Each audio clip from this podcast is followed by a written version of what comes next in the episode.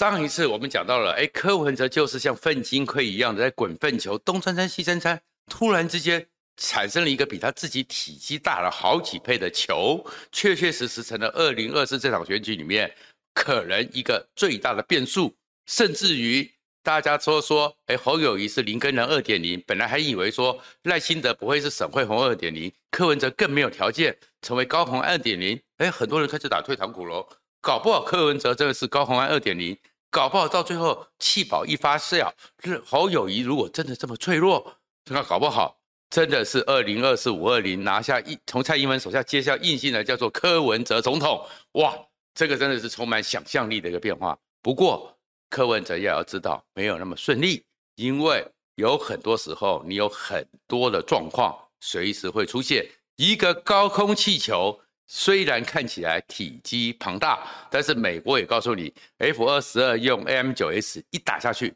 你就消风了。其实他柯文哲这个气球也有几个状况，很可能会消风。而这个消风里面一个最核心的状况，我们讲到赖清德为什么冲不上去？因为他负重前行，加上他背着整个民进党这样的包袱，而民进党在这段时间里面。也有很多无法扩张的一个状况，所以赖清德没办法扩张，因为这是本质问题。侯友宜更是本质问题。那你柯文哲的本质是什么？你柯文哲的本质是，虽然你有四十岁以下年轻人最大的支持，大家都希望你能够带来变化，这是事实。大家对于蓝绿两党充满了厌烦，这也是事实。但是，当你越来越有可能当选总统的时候，你就不只是那种对现况不满的宣泄口，开始要看着你，那你要给我个答案呐、那你要给我个方向啊，那要告诉我你要做什么。所以柯文哲会面临一个处境是，整个球越来越大，柯总统的可能性越来越高的时候，社会上开始问了，那你给我答案是什么？那你要怎么解决？蓝绿都是垃圾，那你上来之后你要怎么打造垃圾桶？你不要再说五大弊案要全面清查，因为你的这个记录其实也会被人家翻出来。到时候因为你是国家，四年就交给你，八年就交给你，你要怎么解决呢？你不是只是做一个评论员，评论员我们都做了二十几年，但是我们都不敢选举，因为我们知道扛起责任跟嘴巴里面去分析问题是不一样的。柯文哲，你的球越大，你被要求。讲出你的方法，而这方法是可行的，而这方法是可以落实的。哎，这个东西就是你的压力。再过来，你总是国家之大，不是你一人独治吧？那你的团队是谁？你的辅佐对象是谁？你能够谁帮你来一起治理？你柯文哲算来算去，你整个民众党就柯文哲之后就是蔡壁如，然后陈志涵、高虹安还算不算你的人还不一定呢，因为他跟郭台铭的关系也很好。你没有人呢、那这个时候就开始迟疑了。所以我在这边预判的是说，柯文哲这个粪球，这个粪金盔战法是会让他越来越膨胀。膨胀在七月的时候，因为民进党有很多状况，不只是性平问题，还有的是提名里面的热乱。然后赖清德还要处理先前的黑金，民进党成长有困难。然后民国民党因为整个侯友谊的状况，整个国民党的状况。还有小鸡里面开始发现最强母鸡只是弱鸡的这种纷扰，所以你柯文哲会一直大。可是七月二十三号，国民党的一关要过，侯友谊是不是真的正式成为提名人，还是知我知所进退还不一定。九月十五号，郭台铭恢有机会恢复国民党党籍，十一月才是正式登记。可是柯文哲，你这个粪球滚到最后。你最后还是要让它扎实下来，不然的话，到十一月正式登记之后，哎，开始台湾选民也不是那么的盲目，就会开始想我那些问题，你真的行吗？所以柯文哲的高峰，我预判到了十一月正式登记，正式成为选战政治起来，然后这个时候，真的你要给你当总统吗？你行吗？他会掉下去。而这掉下去之后，所以柯文哲，如果你自己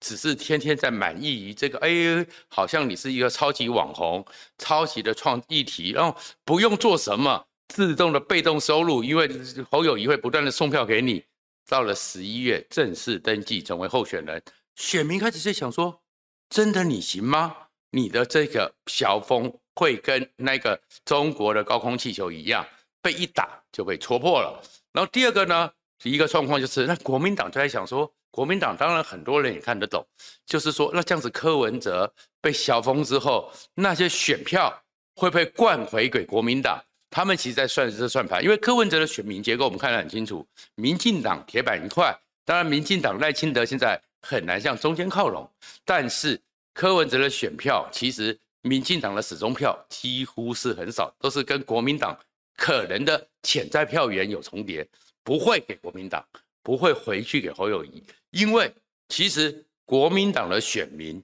和整个民进党的选民有非常大的不同，特别是。国民党的那些正蓝的，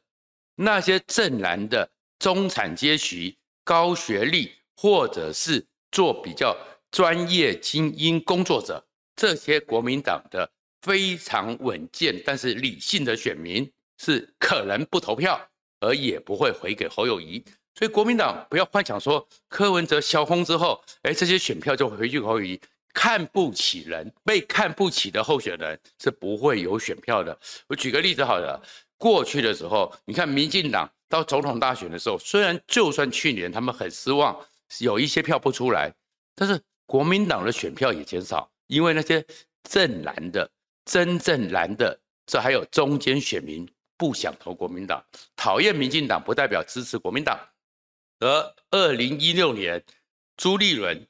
就是这个情况。最后封关民调只剩下十有一面就是十六点三，所以最后朱立伦呢只拿到三百八十一万票，选票根本就是不出来，所以投票率偏低，不想投票三四百万的国可能是国民党的潜在选票根本就不出来了。马英九第一次得到六百八十一万票，第二次得到七百六十五万票，最后呢人家根本不出来，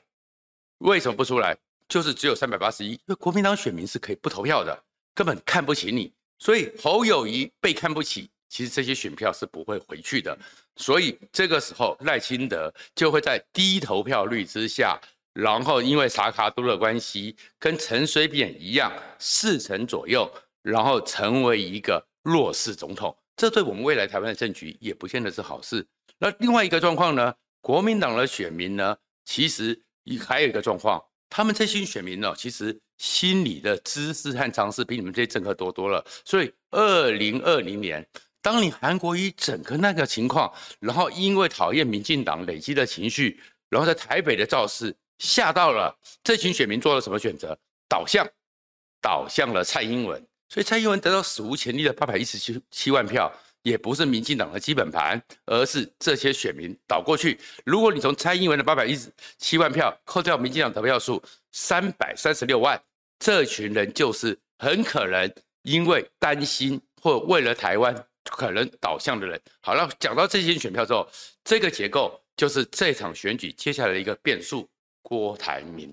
因为这些人里面，其实你会看到，在过去的几次民调里面，郭台铭。你柯文哲的优势是说，你可以改变蓝绿的情况。郭台铭也是站在这个优势，郭台铭也是可能改变，因为郭台铭不是这种政治结构里的人。但是郭台铭呢，他的爆发力在那个被朱立伦骗了三十天那里面很强啊。然后现在郭台铭呢，开始学习一种战法，战略模糊，他就形成了一个压力。而这个压力呢，一方面给国民党施压。国民党施压，所以国民党很多人看到侯友谊怎么会选出这个人呢？一回头，